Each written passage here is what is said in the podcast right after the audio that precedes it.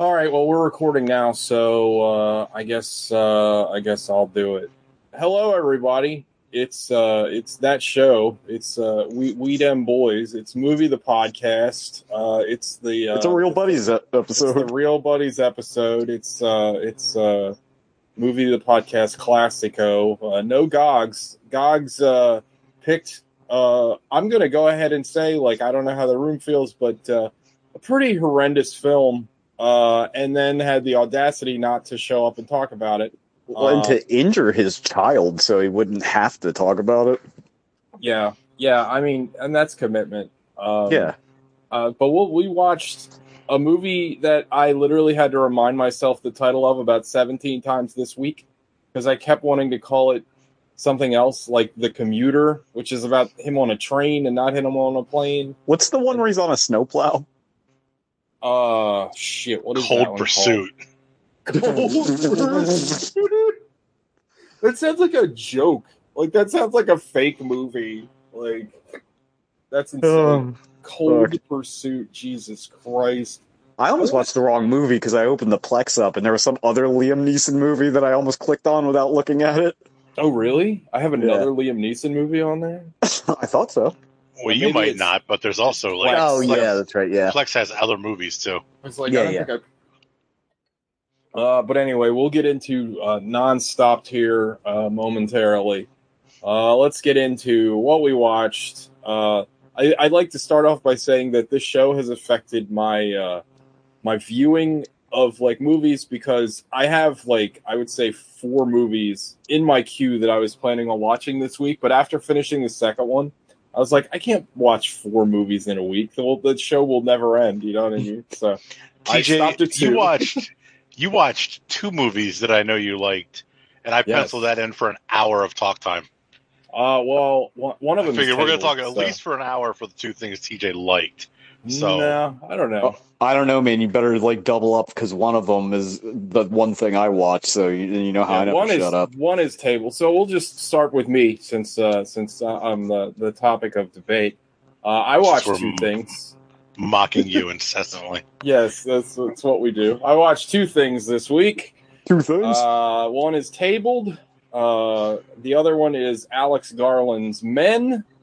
Which I loved to pieces. I think it's absolutely fantastic. I think that it's one of these. It's like Alex Garland continues to impress me. Like this is like outside of the like what I've seen him do in movies. This is a very like kind of strange psychological like. Horror as a metaphor kind of movie, like that doesn't hold your hand and is very ambiguous and full of tension and just weirdness. And in a strange way, it's like a cosmic horror movie. Like, I mean, there's one scene in particular that's like very cosmic horror, but I fucking loved it. It's one of those movies where I can't really talk about it. Because it's like it's a lot of like, I'd really to talk about it would kind of spoil like the kind of fun of the movie. I will say that one thing that I want to talk about with the viewing experiences that I had, I am pro movie theater. I think that I've always supported movie theaters. I love going to the movies, but goddamn, do they fuck up so many times? So the last 45 minutes of Men. For some fucking reason, they turned the fucking house lights up, so I had to watch this, like, super tense, like, super dark movie, and they turned the fucking lights on. It's like, what the hell is going on? Of course, they never shut them back off. So the movie's great, but, like, it pissed me off, because, like, it kind of breaks immersion, you know what I mean? Like, I was really invested into this fucking movie, and then the fucking lights come on, and it's like, well, nothing's on fire, like, why the fuck are the lights on? So yeah, like AMC, get your shit together. But anyway, I think when I saw The Dark Knight, they never turned the lights out. Like they lowered them a little bit and just left them on the whole time. Well, I told you guys, I think I brought it up when I saw the Batman. When what's his name, Falcone shows up in that scene where he confronts Bruce, like his face after that scene, his face was like superimposed over the rest of the movie. It's like at least like 45 minutes more movie, and his face would never go away. It's like, you sure it wasn't like a Fight Club thing? Like Bruce was actually Falcone the whole time? No, I'm pretty sure. I've watched it since, and that did not happen. I was shocked to find out. But yeah, Men is great. Jesse Buckley is really, really good. Men is great. Men is pretty great. I love Men. How's the gimmick? Like, it's really good. It's not distracting also, like, at all. No, and it's also not really touched upon. Like, it's just there. And I was kind of worried that it was going to be, like, lampshaded a little bit. But, like, and by the end of the movie, again, like, this movie is very heavily, like, metaphor-based. Like, it's a lot about toxic masculinity and bad relationships. And, like, I think that the overall message of the movie is about, like, the stages of relationships and how they can go bad. And how even in the best cases, like, there's, like, underlying problems between men and women. And it's kind of interesting. Like, it's a lot to chew on. I've been thinking about the movie a lot since I watched it. And the fact that what's-his-name is a great actor, by the way. I don't know, Rory something. He's fantastic in the movie. It's, Rory Kinnear. Yes, that's it. He's he played the prime minister in the... first episode of Black Mirror, didn't he? Where he fucked the pig. That's right. That's where I knew him from. Exactly. Yeah, good call. He's really good in this movie. He plays basically every male character, but he does, like, they feel genuinely different. And there's a point in the movie where things start going sideways and, like, things are getting crazy. But the first character that you're introduced to, the first one of his characters that you're introduced to is Jeffrey, who's this, like, really sweet, kind of awkward guy. And there's a point where, like, he's kind of in peril. And even though, like, these other versions of him are becoming violent and terrifying and scary, like, you still worry about him for a little bit, which is kind of, like, endearing and kind of like, that just shows you, like, what a good performance that he did. But yeah, I fucking love this movie. This movie is, like, right up my wheelhouse. It's, like, very, very weird and very tense, and I love the atmosphere of the movie. It's something I want to watch. Like, as soon as I left the theater, I wanted to watch it again.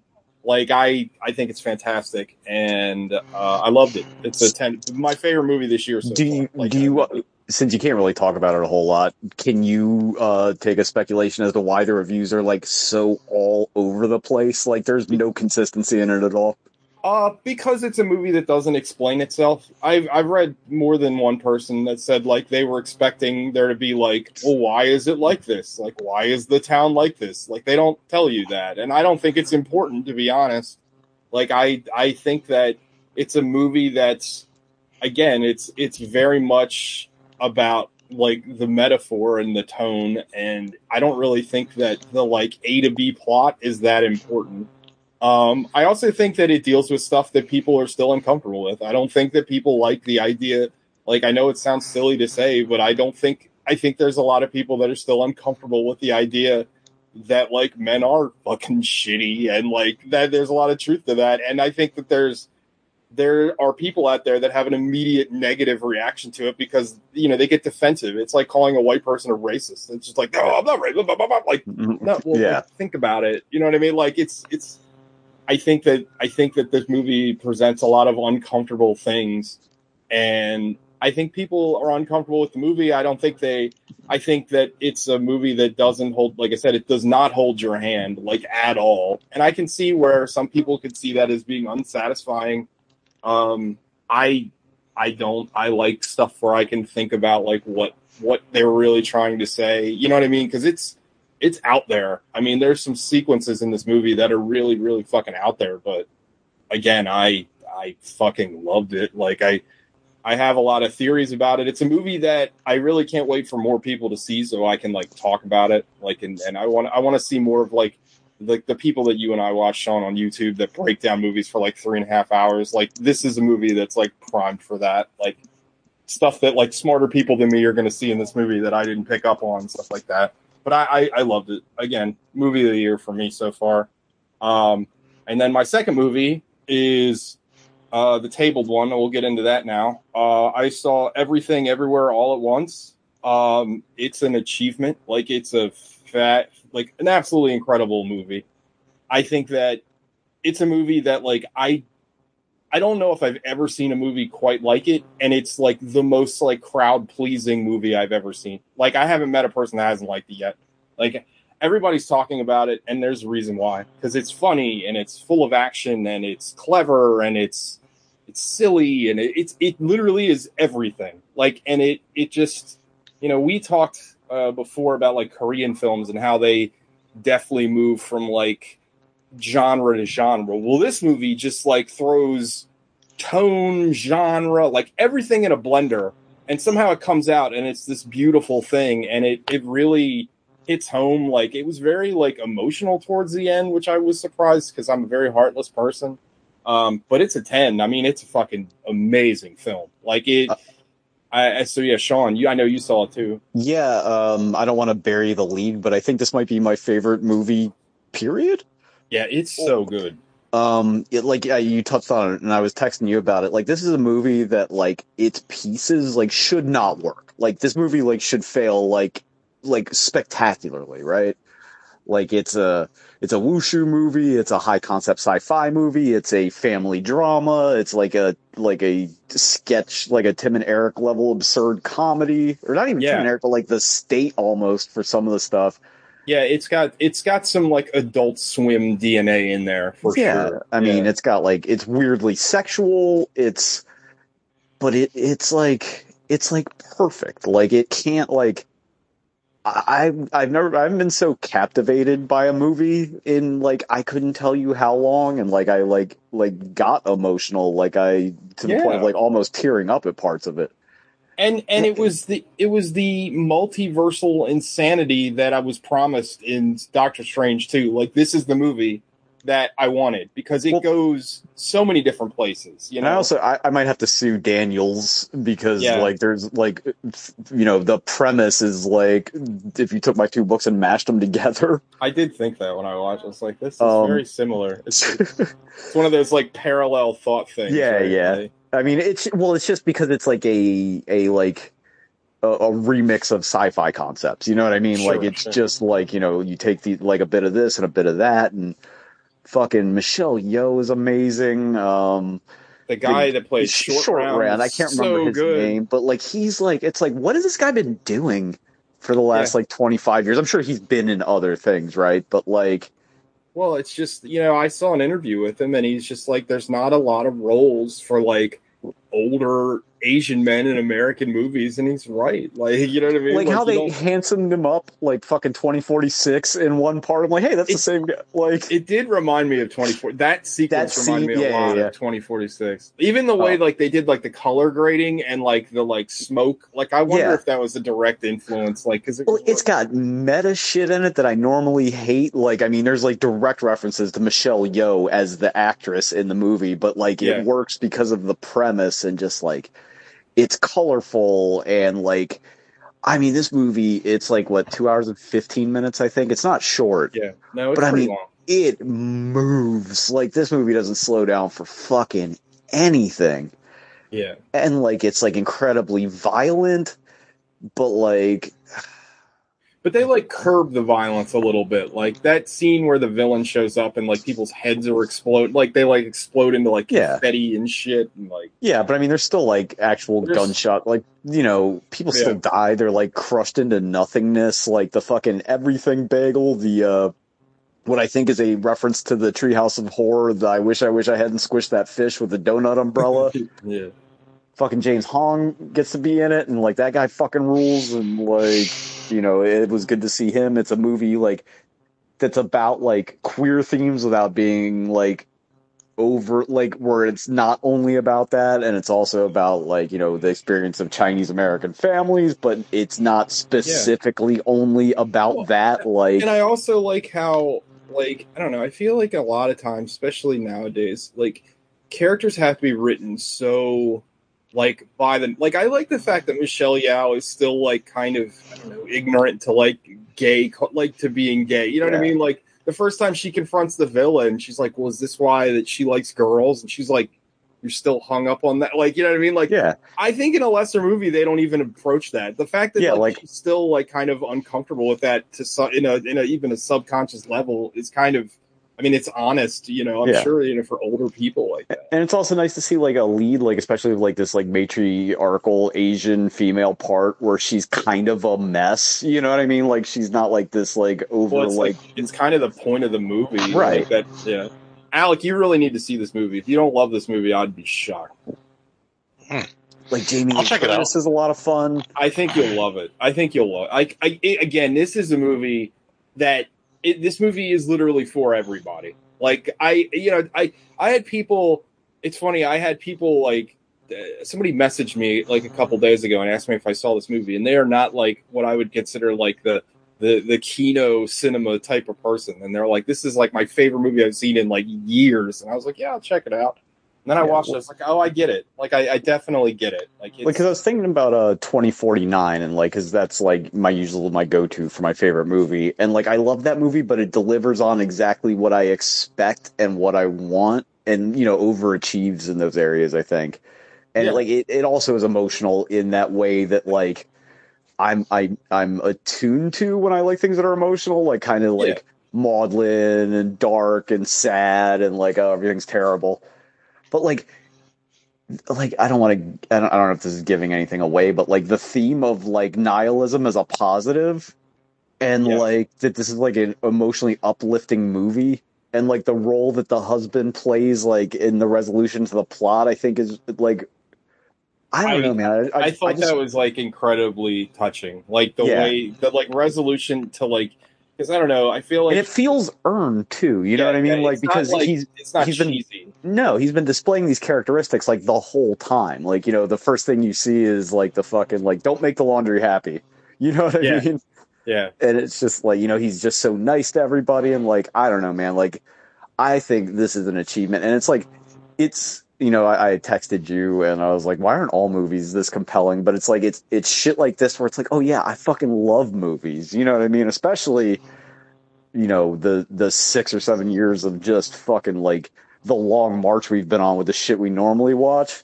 Yeah, exactly. Like sometimes I do get to the point where I'm like, ah, man, I'm fucking like, I've seen everything, you know, just on this show, we've seen what, like 300 movies.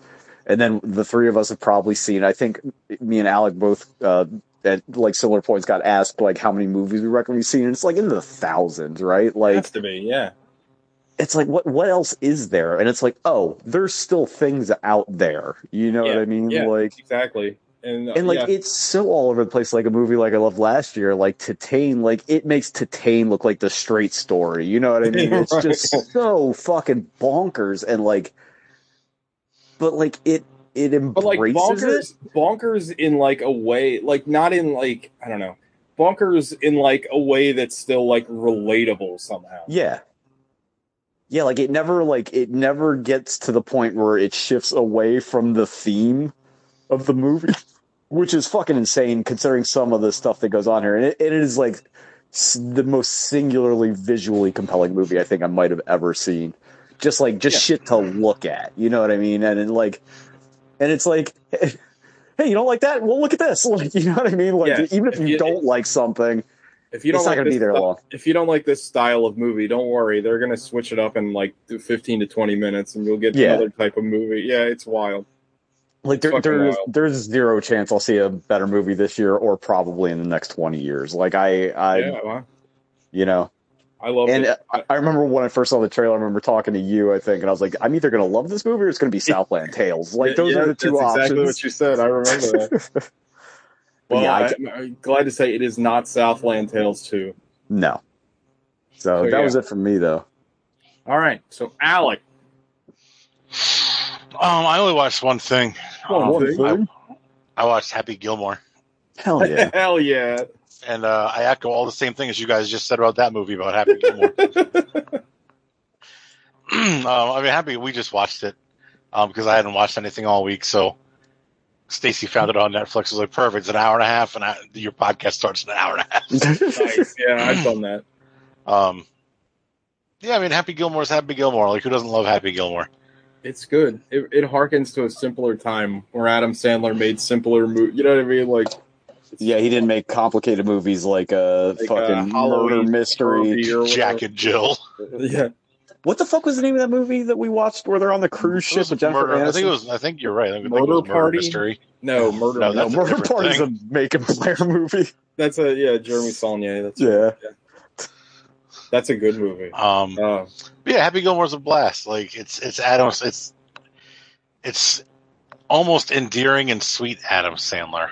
What's better, that or Billy Madison? Go. I personally think Happy Gilmore is better. Yeah. Well, Happy Gilmore. I think Happy Gilmore is a better movie. Well, yeah, it's just a better movie, and it has Carl Weathers. Anything with Carl Weathers gets an immediate bump over something without it. This is true. Well, he's got Carl Weathers is so funny and charming in that movie. Gets behind him, he's grinding on him. He's it's all in the hips. It's all in the hips. And I'll see you in the parking lot after the match. Yeah. Oh, good. You can count. Yes. And you can count on me. That's what it is. Seeing you in the parking lot after the tournament. Oh, that's so. That's the what's his name? It's not Oddjob. Jaws. He's Jaws. He was also in the original Longest Yard. He's I broke his fucking neck. That guy. Oh yeah, you're right. So yeah, Happy Gilmore, still pretty great. It's definitely not one of my top comedies, but it still is. Probably it's very comfortable movie to go back and watch because you know everything that's going to happen, and it's still it's still good. I'm amazed that Adam Sandler hasn't done a sequel. You know what I mean? It's coming. That seems like something that they would have done already. But he made a grown-up sequel before he made a Happy Gilmore sequel. Oh God! Didn't we watch it on the show? Didn't you guys watch the second one? Not even the first one. Yes, we did. Oh God! I was on vacation. I missed. I missed. What you say? That one. You know, there's a second cut of Billy Madison. There's a TV cut where they have this extended dodgeball scene that's not in the theatrical cut. Really? Yeah. That's weird. Interesting. It's the Ulysses cut of Waterworld. Yeah, right. No, that's all I watched. Anything else solid? No, just I'm still banging through the wire. Almost done season two. Nice. It's pretty good. Yeah, and season 2 is spoiler one that most people don't like, but so you're it's only going to get better from there. Yeah, spoiler alert for a show that's 20 years old. Pretty good. It's pretty good. But that's it. Now we get to talk about this piece of shit. I did not pay attention to this movie to save my fucking life. I felt like I was in Gogs's basement, and I was immediately on my phone. I could not pay attention to this movie. I had the opposite, the Full Metal Jacket. You can tell he's been in the shit too long because he's got the stare. Where I was just blankly fixated on this fucking piece of shit movie. Oh my God! I was and then I had to stop myself because. I'm just doom scrolling, and the movie is on, but I'm I gotta pay attention to this a little bit. I don't have anything to say about it. You really didn't. You didn't pay much attention at all. Earlier in the week, Alec texted us and said he was just going to review it based on the Wikipedia entry. Honestly, if you did that, I think our experiences we'd have the same things to say. It's nothing happens in this fucking movie. It's so boring. I don't know how you make a hostage situation with a bomb on an airplane. So boring. It is so boring. It's because you don't get you get it's coming from inside the house, but they're in a plane, so nothing can really happen. And all the rigmarole they have to go through to have somebody get killed without anybody noticing because they're in a 12 square foot area, is impossible. All right. I guess we should go through the plot. Alec, what happened in this movie? Oh man. So, the tallest. Well, I can't tell you what happened for the first 4 minutes because it was black screen, and when it did work yesterday, I didn't go back and rewatch it. Well, you know, I hit play, and like I'm here like doing shit. I hit play. I was like, I'll watch this as I'm like, because I was trying to like go through all my comics and catalog a bunch of comics or like organize them. And I'm like, I'll watch this while I'm organizing my all my old comics. Sure. And like, so I hit play and I start organizing the comics and I look up and like the screen's black, but it's been like 5 minutes. But like, I didn't even equate it that the movie hadn't started. Right. And then like, I went to like, I fast forwarded and rewound it and it was just all black. And I was like, well, fuck it. Like, I won't watch it today. That's when I texted you. Maybe it was blacked out because you're too close to the airport. Maybe. But then you want to see a plane go to the airport. I was like, I'm not going back and watching it. I'm glad I didn't. You didn't miss anything. I don't know what happened in the first 4 minutes. I know what happened after he splashed water in his face in the bathroom, and the other guy tried to give him red eye stuff. The first 4 minutes is him talking to that little girl about getting on the plane, and then getting on the plane. Also, drinking. Like he like pours himself like whiskey. He puts whiskey in his coffee or whatever. And then he gets an argument with his commanding officer about like how he can't stay in London for 2 days or whatever. It's fucking stupid. I think I got like the tail end of that. And he's talking about his daughter, maybe like she's alive still, but that's supposed to throw you off later on. Well, like, also, whatever. This movie, I can't remember. It was a Denzel Washington movie. I can't remember what it was. But like he had no character in that movie, but they like threw in that he was like, oh no, you know what? It was Red Tails. Remember Red Tails? Oh, where it just turned out the one guy was an alcoholic for no reason. Yeah, he was an alcoholic, but like you didn't know that by any of his actions, and it didn't really affect his character at all. No, because he's engaged in dogfights and doing spectacularly well. Well, they do the same shit in this movie where they're like he's an alcoholic, but like he's fine. Like he doesn't. Like I think that there's a version of this movie that would be better if he was like legitimately like fucked up, like, and also actually doing the hijacking and not aware of it, or if he was so fucked up he can't even be sure if he's not the guy doing the hijacking. Right? You know what I mean? Like I don't know that. Like the movie is so boring. I was trying to think of other ways to make this movie better, but he's a drunk, and again that is only like that's his character, but like that's it. That's like that. His daughter's dead, and it's like he's a bad father. But it's like who cares? Because like none of this stuff really affects the plot. Like they just trying to. He's put, a like, bad dad. They put like they trying to color his character in, but like it's stupid and lame. Anyway, speaking of color, this movie has the fucking Tony Scott fuck filter on it, or it really just blue the whole time. It really, really do. Also, like, this movie is hilarious because, like, Alec, this might have been after the 4 minute part, but when he boards the plane, you know, he's got to go through the checkpoint and everything.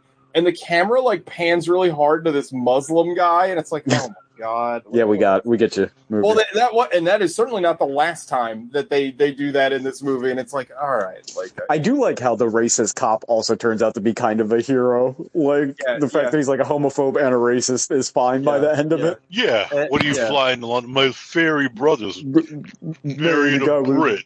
Yeah. Corey stole the bad guy from Ant-Man.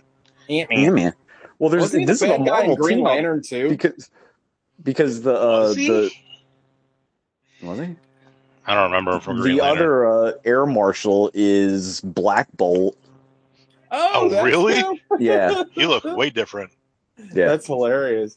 And then the pilot is Thomas Wayne from Batman Begins, and he's the cult leader from Mandy, and one of the necromongers from Chronicles of Riddick. Yeah, but that movie rules. What a career.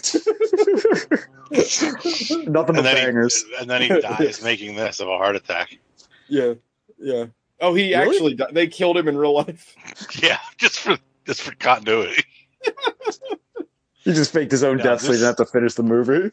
If you guys, if our listeners can't figure it out, this movie fucking sucks. It's so boring. This movie has the problem. Oh, go ahead. I'm sorry. So the elevator pitch is basically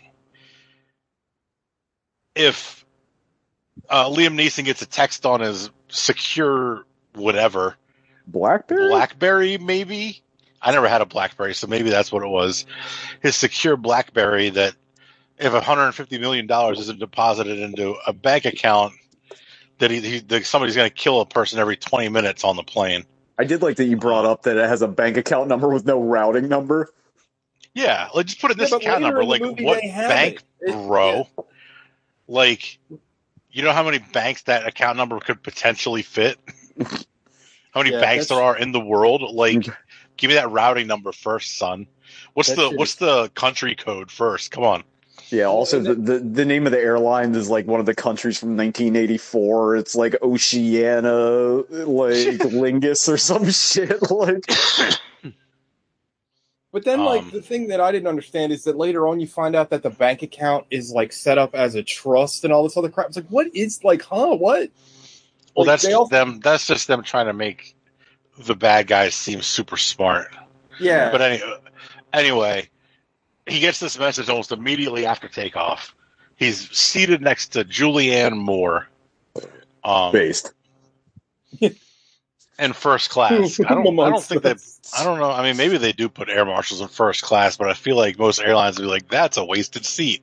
That costs too much money. Go back with the poor people, poor man."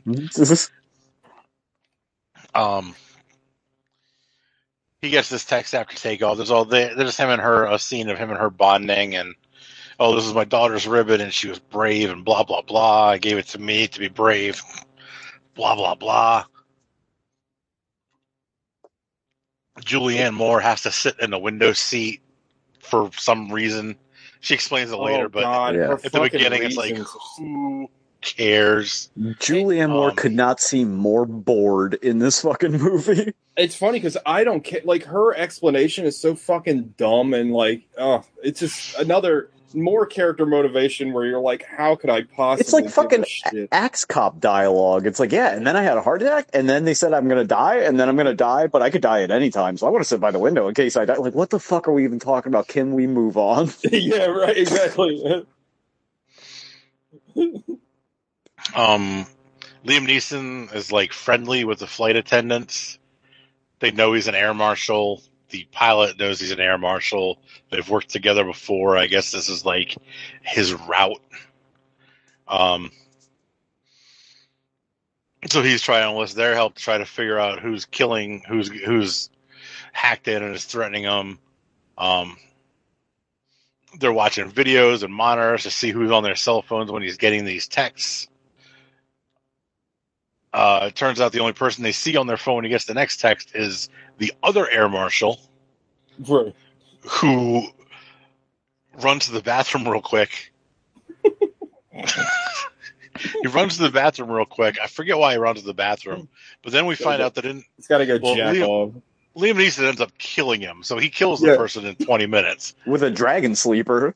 Yeah. Also, this took me back to Money Plane, because again, like, what's more exciting than watching two people fight in like a foot squared area? It's very boring and silly. Money Plane is 10,000 times better than this movie. It was a lot more fun to watch. I will say that, absolutely. Also, like, the other marshal was like in on it or something, because like he's like he needed the money. I think he thinks he's just delivering coke. Question mark. Right, who cares? Right. Yeah. Because I'm assuming these guys get around security when they get in, because you assume they're vetted, so they don't have to go through regular security lines.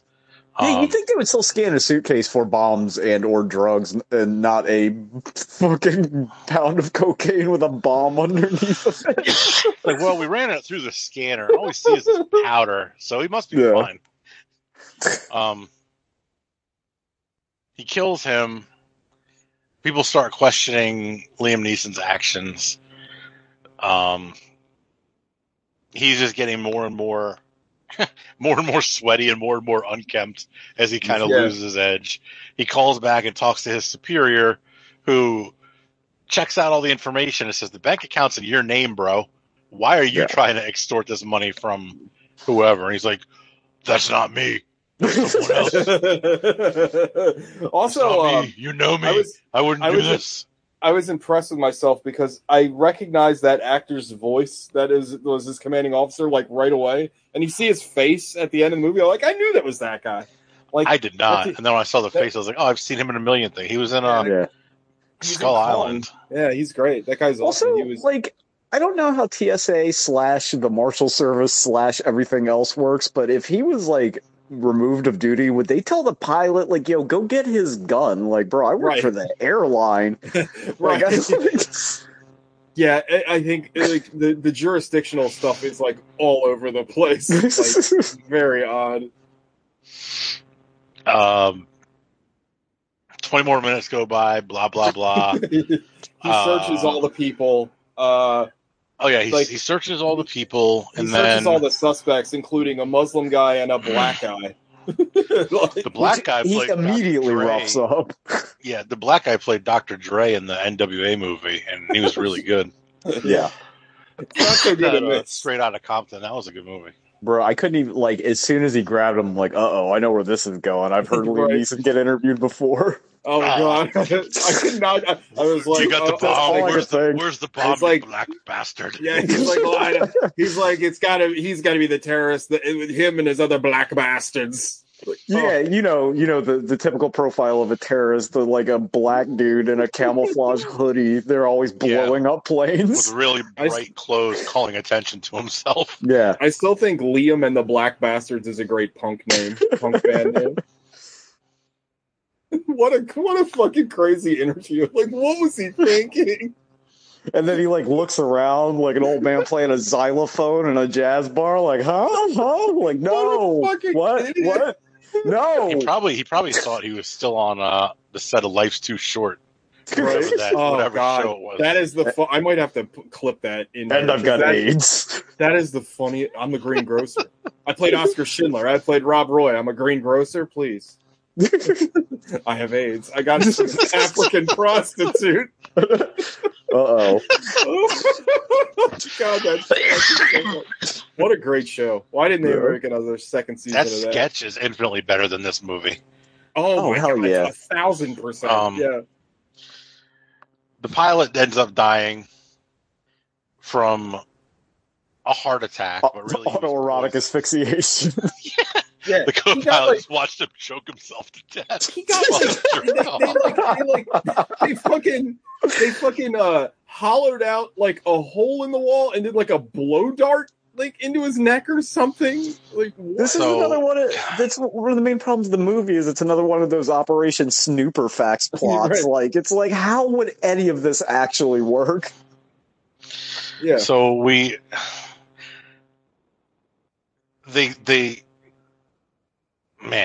has the flight attendants on his side at first, and then they're not for a while before they get back on his side. They get everybody to, like, put their hands on the seat so they can check everybody. Somebody turns on their table or whatever seat TV, and it immediately lands on a news story about them and how he's the hijacker hijacking them, because that's what the TSA thinks. Which is hilarious, because if you've ever turned on a TV on an airplane, it just shows you an ad for how to pay for the TV. It doesn't immediately cut the fucking, like, CNN. Yeah, also, like, I don't know. Don't you think that, like, the airline would probably, like, I think they could probably cut that. Or, like, you know what I mean? They probably protocols, like, hey, we probably should shut this shit off to, like, calm people down. You know what I mean? Like, cut fucking whip them up into a frenzy. Maybe they'll defend themselves. They send it to the plane. Yeah, like, I don't know. I've never been on a hijacked plane, and I don't know how they work, but I'm pretty sure that you can turn, like, the fucking Wi-Fi off or whatever is feeding those TVs. Well, yeah, they turn the Wi-Fi off, like, 7 times. During the movie. Like, oh, that's right. That's right. Yeah, that's right. That's right. Yet somehow it doesn't affect the TVs. 2014, with no Wi-Fi, this kid's able to upload a whole-ass video to YouTube. Yeah. Over, like, roughing up a teacher or something. Oh, God. So after, like, 5,000 more plot twists that don't mean anything, we find out there's a bomb in the cocaine bag. Liam Neeson starts bomb protocol, which you put the bomb against the back door of the plane. load as much luggage and shit back as you can, move everybody to the front. And blankets. And blankets. And, like, passengers on the plane immediately understand this is bomb protocol. Somebody's like, hey, that's what they do for a bomb. It's like, how the fuck did you know that? I saw this movie. Mango. He read the script. Man,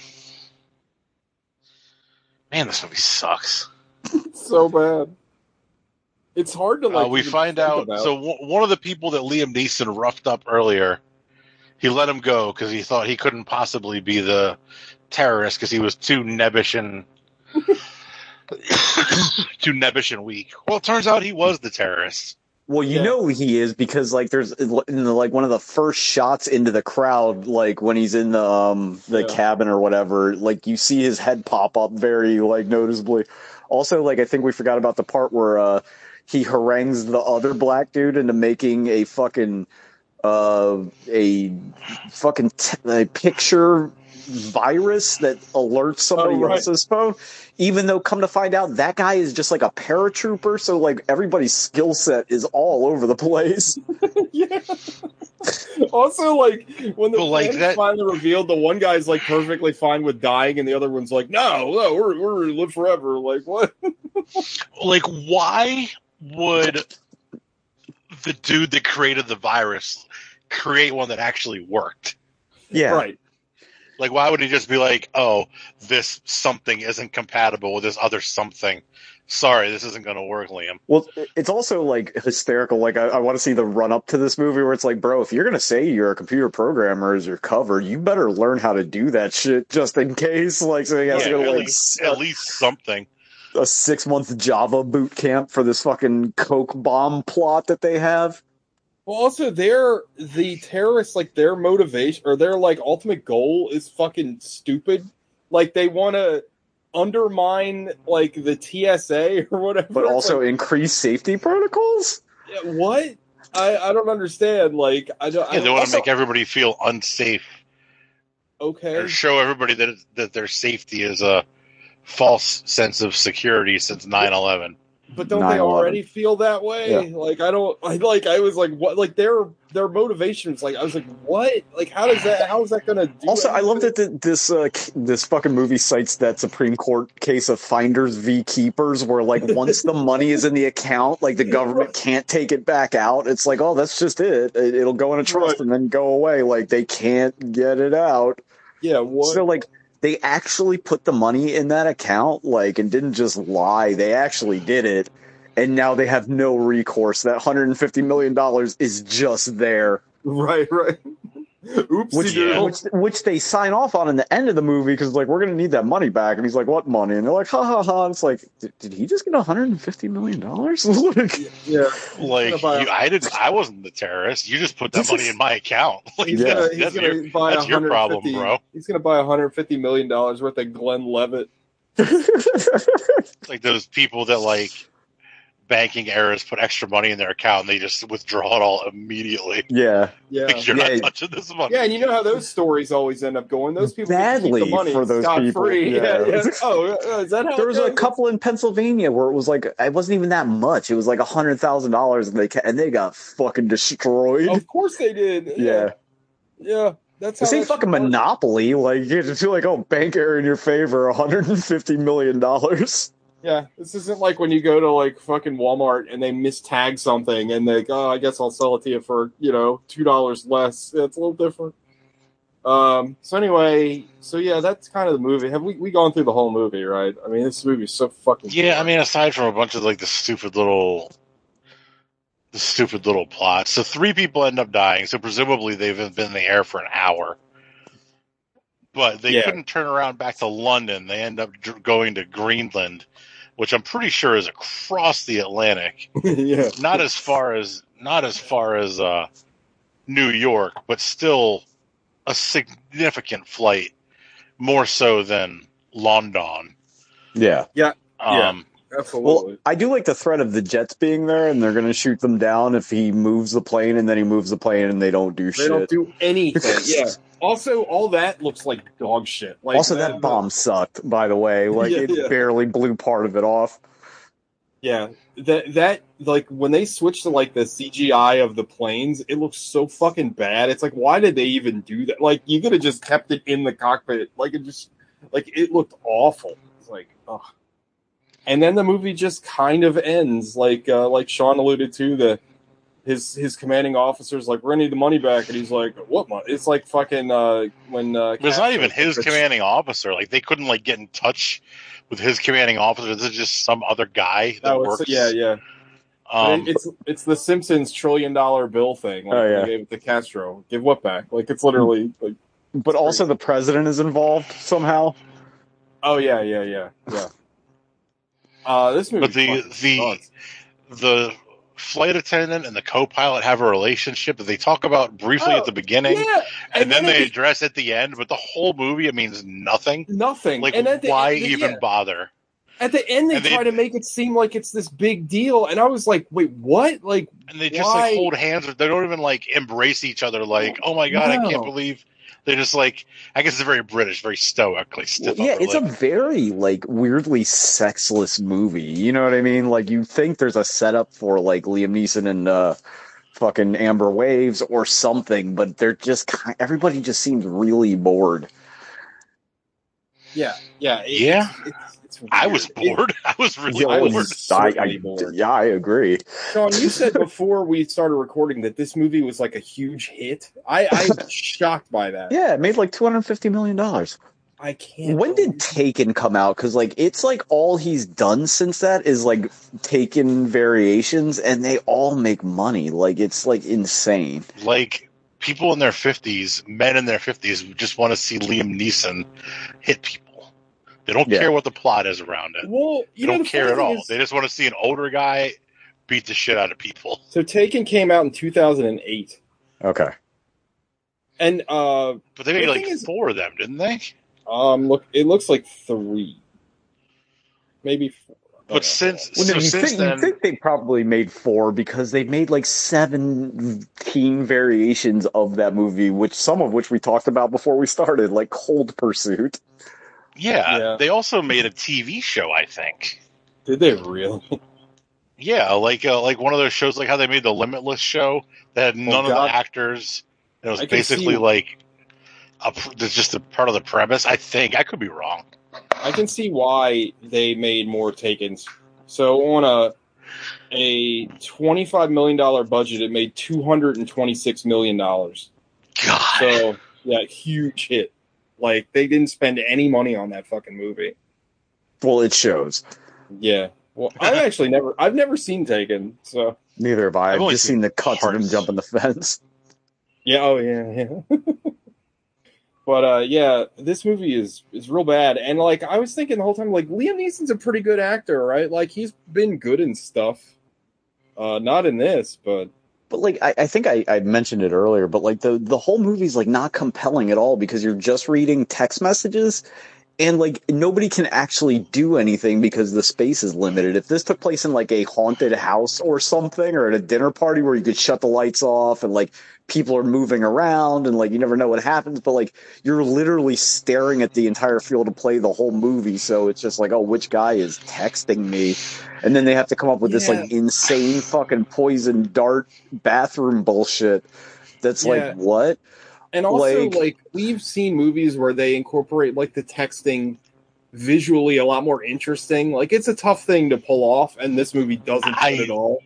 I don't mind it when they just show it, like, on the screen, but also it was showing it when it rotated around him, like, it was still in his field, and like, he was seeing the text, like, floating in the air. Like, am I the only one that got like pissed off when the autocorrect came up? Like, I don't know why, or when it did the autofill the word, like I got like mad. Like, come on. Also, I hated the fact that when he was looking at the broken phone, it showed up like as the broken. I was like, okay, like I get it. Like, or it's like, oh, I learned this trick, and she took the battery out. I'm like, that's the trick. Yeah, the trick is taking the battery out and putting it also back in. Like that. Yeah, what was that? Like, I don't know. This movie's so. Again, like I had the hardest time paying attention to this movie.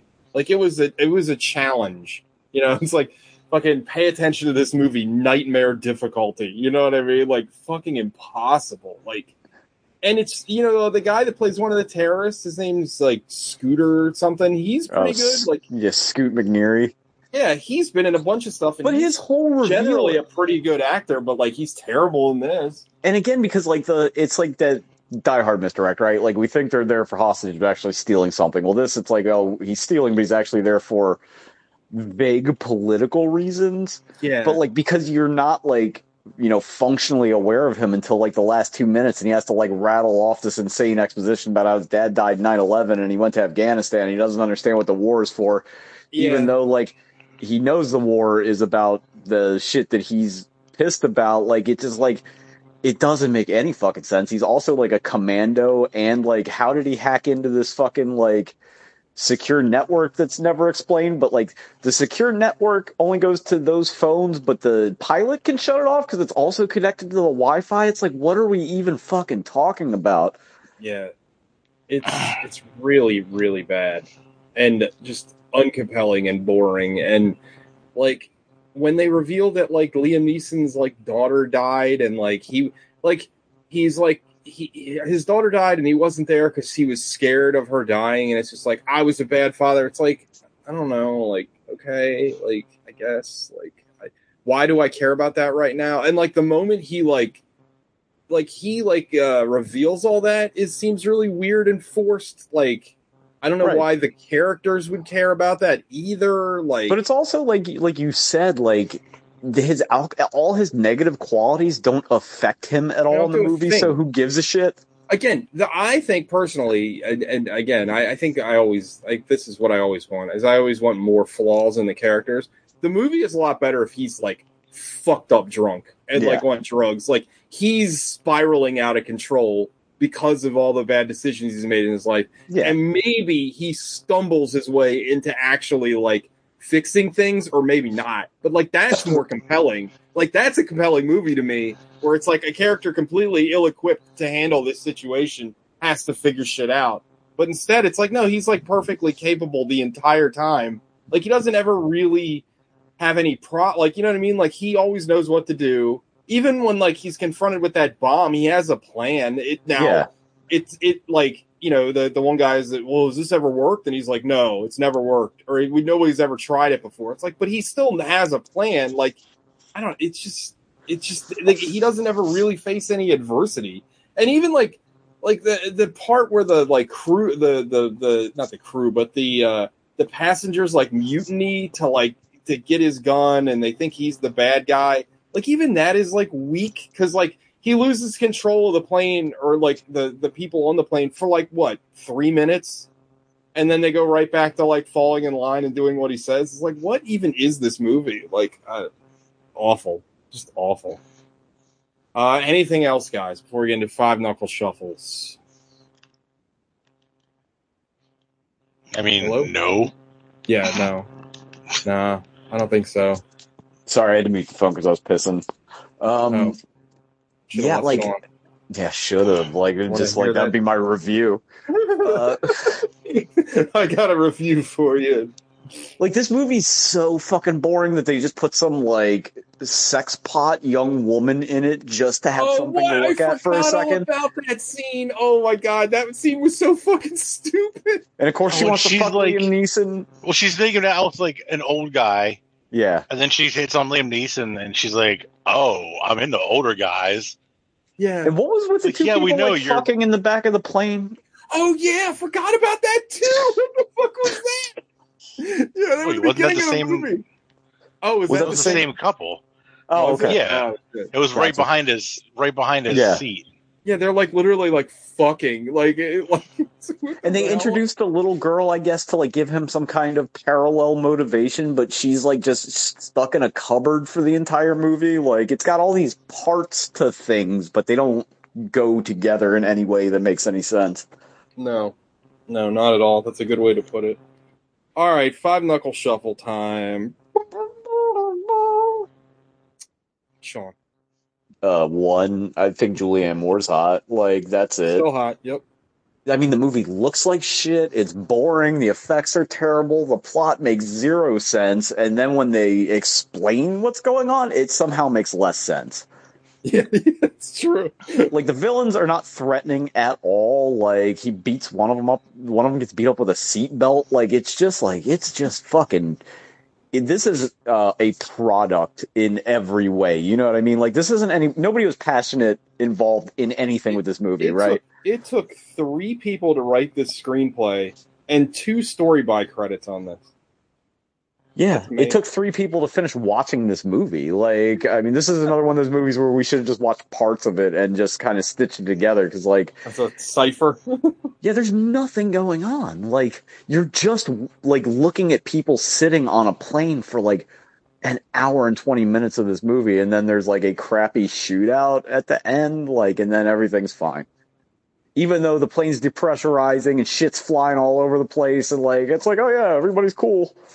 Oh, wow. So one of the writers on this movie wrote the Blumhouse Fantasy Island movie that's supposed to be, like, really fucking bad. The Blumhouse movie Truth or Dare, which is supposed to be really fucking bad. Sean, you'll appreciate this. He's a producer on Lucha Underground. Hell yeah. And then he's Van Wagner. He produces a bunch of television. He's only got two writing... I'm sorry, yeah, he's got two writing credits. And this is one of them. Wild. This feels like a Blumhouse movie, not like, you know, in a theme, but it's just like, it will give you, you know, $800,000 to make a movie, but somehow it costs $25 million, which is more than Everything Everywhere All at Once cost. And that movie's wall-to-wall special effects. Like, what in God's name did they spend the money on? Did Liam Neeson's, like, fucking racial discrimination lawsuits? I don't know, man. Like, it's just... And it, like, again, they're soldiers, but they're hackers, but they're commandos. Like, they're gonna jump out of the plane with a backpack, like a child's backpack. It's not even like a parachute. It's like not a child. But what are those? The knapsack. Kind of like a knapsack, those women's bags where they're usually like some kind of like character, like it's like Friday the 13th or whatever, like that size. I don't know. This director, the guy that directed this movie, listen to this murderer's row of films. Okay. The House of Wax remake, 2005. I don't know this one. Goal 2, Living the Dream. I don't know what that is. Orphan, 2009. That horror movie where the little person is a little girl. Yeah, it's terrible. Unknown, which is another Liam Neeson, like, Taken movie. Run All Night, which I'm pretty sure is another Liam Neeson fucking movie. And it sucks. Shallows. Didn't we watch that? I like The Shallows. Didn't we watch that? No, we watched the shark movie with Blake Lively, Ryan Reynolds' wife. Yeah, I thought that movie wasn't bad. That was pretty good. What is the Liam Neeson movie where he's like getting some kind of surgical procedure and he's like paralyzed but awake? Do you remember? Oh, I don't know that one. But I'm not done yet. The Commuter. So he made that train movie that I thought this was. Yeah. Jungle Cruise and drumroll please, next year or this year, I keep forgetting the year. 22. This year is he making Black Adam? He is. Yes, he's making Black Adam starring Dwayne The Rock Johnson. Well, I got high hopes for that one. Oof. Jungle Cruise did not look good. Imagine Black Adam does not look good. Well, imagine working your whole life as a director and having nothing to be proud of. I mean, The Shallows is fun. That's the one where the guy got drunk on the beach for some reason. Again, we were like, "Why?" That was that one, right? Yeah, that also had weird texting on screen. Yeah, and she ends up fighting him on like the dinghy or something. Isn't that movie? I remember liking that. Not a dinghy. She's on the surfboard and she's stuck on the the rock with the tides coming up, so she has to figure out how to get to land before the shark eats her. Yeah, I remember that. It's a rising tide. It wasn't great, but it wasn't bad. It wasn't this. No, it's like Citizen Kane compared to this. All right, so Sean, a 1. Yeah. Alec. 1. I hate this movie, and I hate Gogs for making me watch this movie. And I hate the fact that he isn't even here to talk about it, which makes me... I don't think he watched the movie. I really don't. I just, like... Sometimes Gogs' picks just befuddle me. Well, of all the movies... There's no chance he thought this was going to be, like... like, we all knew, right, before we even started this movie, this is exactly what it was going to be, right? Did anybody have any hope for this being remotely interesting?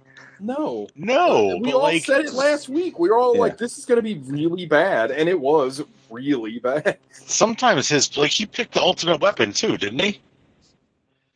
The Hulk Hogan movie? Picked that. No, I picked that one, because I got the Godfather got shot down. That's right. But, like, his picks just... Sometimes, like, I just don't understand. It's like you have the world is your oyster. Well, he named several better movies when he was like in between picking movies. Like he could have done something. The Ultimate Weapon has a hilarious thumbnail, and it says it's starring Hulk Hogan and Brutus Beefcake. So, like, not my fault. I mean, I thought the Ultimate Weapon was much better than this. At least it had like hilarious cuts and like and hits. Weird karate in places that didn't need it. There was redeeming qualities. And a baffling haircut. Yes, a baffling clothes. Like Hulk Hogan's whack drip through the whole. Yeah, the drip is terrible. I mean, you can only drip so much when you have to buy clothes not made for normal people. You ever try to buy like 4X clothes, man? Like you don't get the selection that normal people get. He's got to buy clothes designed for like orangutans. Like he's fucking for like furniture. Yeah, he's got to buy like cover. Like he doesn't get tailored. He gets upholstered. Yeah, he is fucking enormous. Yeah. Yeah. Anyway. Like I don't actually hate Gogs, but this movie sucks. I might hate Gogs. This movie is just absolute trash. It's so bad. It's the worst kind of bad because, like, it's not even like interesting. No, or funny. Like, it's not like incompetent, so it's like hilarious to watch. Like, it's not like Money Plane. Like, if you're gonna have that like quote unquote swerve at the end, where you already accused the bad guy. And then you took the spotlight off of him because you were convinced he wasn't. Why even bother going back to the same guy? Yeah. Like, it reeks of, like, I don't know what to do at the end of this movie, so I'm just going to do this, and everybody will feel dumb that they didn't get it. But no, you're the one who's dumb because you just made a really stupid decision. Well, also, like, in the parlance of the movie... Like, he's the first character that you're really introduced to, so it's like, of course he's the villain. You know what I mean? Like, because he has that weird conversation with Liam Neeson before they get on the plane. That's just like, well, okay. Because he's the only character besides Julianne Moore that's kind of established. So it's like, well, it's either him or the other one. Like, I don't know. I don't really care either way. But TJ. It's a 1 for me, Doug. This movie fucking sucks. It's awful. I hated it. This is, like, another one of those fucking, like, this is a movie that you're going to get stuck watching at Jiffy Lube or something. Like, this is just a fucking nothing burger of a movie. Like, it's... Like, you might be at Jiffy Lube for 4 hours, and the movie might play 2.5 times, but you'll have no clue, like, what part you are of the movie, because it's all the same. Yeah, it's like a movie that would come with a phone. You know what I mean? But like, oh, it's preloaded. Yeah, like the U2 album. Like they made you get this movie with your phone. Or not even a phone. Like when you buy a bootleg handheld video game from China and it's got all these weird ROMs on it. This is just the DivX file for this is on there just to show that the movie player works. It's so fucking bad. And like I don't know how like this. I think about this stuff a lot because Gogs has a way of describing movies and like. You listen to the parts that he talks about, and you're like, that sounds really interesting. I think this movie is kind of like that, where if you, like, broke down, like, the core elements of this movie, like, oh, that sounds kind of interesting. And then in practice, it's just so fucking boring. Like, immediately, too, right? Like, I always say that, like, you know, I've said it a bunch of times, but I have that 20-minute rule, right? Like, if a movie can't grab me in 20 minutes, it's probably not gonna. And this movie... Like, you know right away the kind of tone you're going to get. It's just like, oh, God. Like, something like, I hate to keep bringing it up, but Everything Everywhere All at Once, like, 5 minutes in, you're like, oh, this movie's going to be good. Like, there's just something about it right away that, like, gets your attention. And it's like, Same with Men, you know, it was in the movie I liked that we were just talking about. But, like, this movie has nothing. Like, it's just nothing right away, and you're like, oh, here comes more nothing. Again, like, it's like an... action thriller, but the thriller part is stupid and you can't have the action part because there's no space. Yeah. Yeah, and there's no, like, you don't care about any of the characters, like, you know, people are going to die. Okay, well, like, let me care about the characters. You know, like, yeah. I'm just bringing up all kinds of movies, but, like, I was thinking, the first movie I thought about where a lot of characters die is Battle Royale, right? Like, I love Battle Royale. I think it's a fucking classic. And those characters matter when they die because they make you care about them. And there's a lot of them that die. It's what, like 50 kids by the end of it? Yeah. Or like, you do the exact polar opposite and don't like and don't like, you know, care about the characters but kill them in hilarious ways. Like just like extra fucking super gore like splatter nonsense. Yeah. Like the Suicide Squad. Yeah, exactly. But yeah, a fucking awful, boring ass movie. The worst kind of bad movie. Terrible. I hated it. Pisses me off that Goggins. If he didn't watch this movie, it's just like, oh. Like, the other reason I think he didn't watch it is because he proposed us to watch a different movie earlier in the week, and I was like, I already watched the fucking thing. I didn't watch this thing for nothing. I was surprised you watched it so early. I never watched shit that early. I was trying to get it out of the way because I had stuff to do this weekend. So this is going to end up in the movie, the podcast canon of chain reaction, where 4 years from now, assuming we're all still alive, someone will invariably go, "What the fuck was the name of that Liam Neeson movie with the plane?" 1,000. Well, I was doing it this week. Or we'll be reading like a list of movies we reviewed for like the 600th episode. Like, what the fuck is Non-Stop? Yep. Yeah, 1,000%. So what is next month? Well, next month we get a bonus week in May. Oh shit! So we got an extra week. next Sunday is still May. Can I propose a movie? You can, and I'm going to propose one too, and we'll see which one. And then I'll choose. So Morbius fell off an internet truck.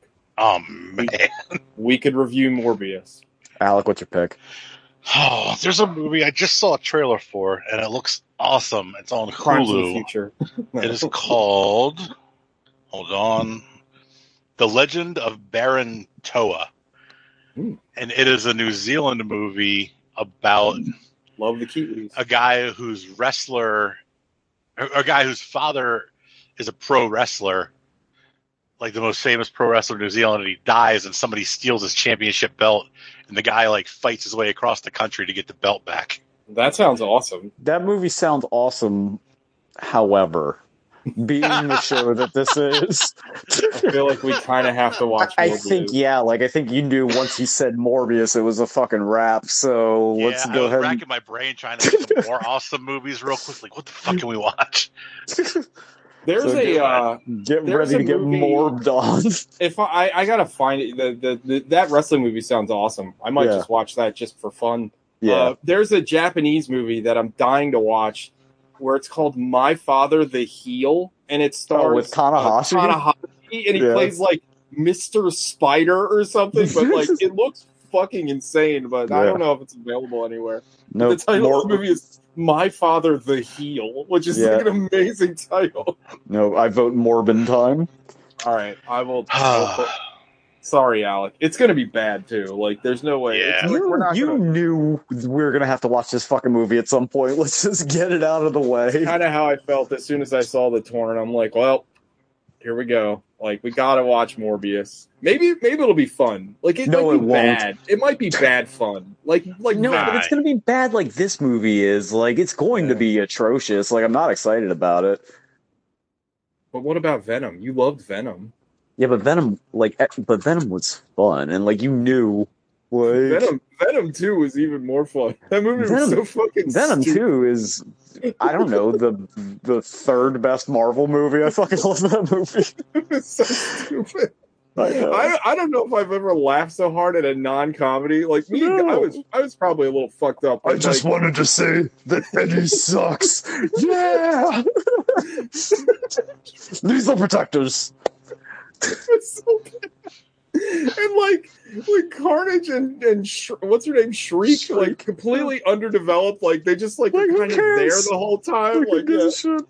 What was it? That movie felt like the director had to take a piss the whole time. Like hurry up, just Come on, just keep going. What were the chickens' names? I can eat them. They're best friends. Oh, fuck. Let's just watch Venom 2 or Jet. Maybe Morbius will have moments like that. I don't know. Oh, you know it's not going to because Jared Leto's in it, and God knows there's nothing fun when he's around. No, that dude sucks. Yeah, except the condom's full of jizz and dead rats. Yeah. Yeah. Yeah, I was watching somebody made a YouTube video about how, like, awful he is. And did you know that, like, he had, like, an basically, like, this island where, like, he has, like, it's for his band, but, like tickets to it were, like, $2,000 or $3,000, and, like, it's basically, like, a cult. Like, gives, like, sermons and shit. It's fucking weird. I would rather hang out with this. Didn't you say he was, like, on that island and didn't know about COVID? Yes. He like, totally disconnected exactly. And, like, went to come back and was like, what is this? What is this? Yes. What is this COVID? Which is all this, then? I would rather hang out with the singer from Lost Prophets than the singer from 30 Seconds to Mars. Juice. That guy get that. That guy wanted to legit fuck babies, and that's not even a joke. That is that guy's in prison forever. Yeah, good. Yeah. Like that sounds like that's a good thing. That story was tough to read. Like you read, I was like, oh boy. Yeah. That was one of the darkest things I've ever read, and I've read a lot of fucking shit. There's a YouTube series called Dreading. It's like one of the only true crime things I like, and they did the story about that guy, and I was like, "Oh, this is make my workout a little tough." Yeah, it's bad, and you know that they have one song that I kind of liked. It was like Shinobi Ninja versus. It's like off of the fucking old Genesis game. It's like Tiger Ninja versus Shinobi or something. Yeah. A cool song, but now I think about a dude that wants to fuck babies when I hear that. Yeah, that's not good. We don't condone that. Not great. Not great. All right, well, next week we get Morbius. Oh wait, hold on, we might have to record on a different night because is it Double or Nothing on Sunday? The AEW show? Yeah, I can do Saturday, or we can do it because I'll be at the new job as of next week, so we can do it some weeknight if it works for everybody. It doesn't really matter. Yeah, I don't know. I might just have to postpone a couple days. Maybe we can push it to Monday or something. Yeah. Yeah, that's fine with me. Whatever works for y'all. We'll Double or Nothing. Like, I'm not even excited for it. Oh, I don't know why. I think it's going to be good. I have no clue what the fuck is going on. I haven't paid attention to shit in, like, months. Oh, I've been watching the TV, actually. It's been apparently, Daniel Bryan got hurt pretty bad the other day. Yeah. Because they have that ramp that goes right to the ring, and he got his leg stuck between the ring and the ramp somehow. Yeah. Sounds pretty awful. That sounds like some shit I would do, not like a professional athlete. Yeah. Oh, well. Stuff happens. All right. Well, you know the drill, everybody. Eat your own ass and send Gogs pictures of your own dick. His DMs are always open. Send Gogs pictures of his own dick. Yeah, draw your interpretation of Gogs' dick and send it to him. That'd be great. Whoever's closest wins the Joker Funko Pop. Yeah, the same one. Yeah. Yeah. I think it's still in my Scion that I sold 3 years ago. TC. They're going to get that and see it in the trunk. Be like, what the fuck? Anyway. I don't know. Maybe I'll sell them my Scion. Maybe they can have my Scion as a hell yeah as a gift. Somebody opened the trunk and was like, "I get what I fucking deserve." All right, let's put a smile on that Scion. I have an idea. I don't want to kill you. I just want to hurt your own back. You know what? Maybe Jared Leto is pretty good. You're looking at my girl. Simon think Rex of all the was a better joker than Jared Leto. That is correct. Think of all the fun we had quoting him in Suicide Squad. Yeah, like I just need the Drake meme with like the no Jared Leto Joker, yes to the dark jokester. Hell yeah, damn, that's a good idea, Sean. I should make that. I think I'm gonna make that. You should. All right. Okay. You should make it an NFT. Yeah, they're doing great right now. Yeah, they're kicking ass. All right. Bye, everybody.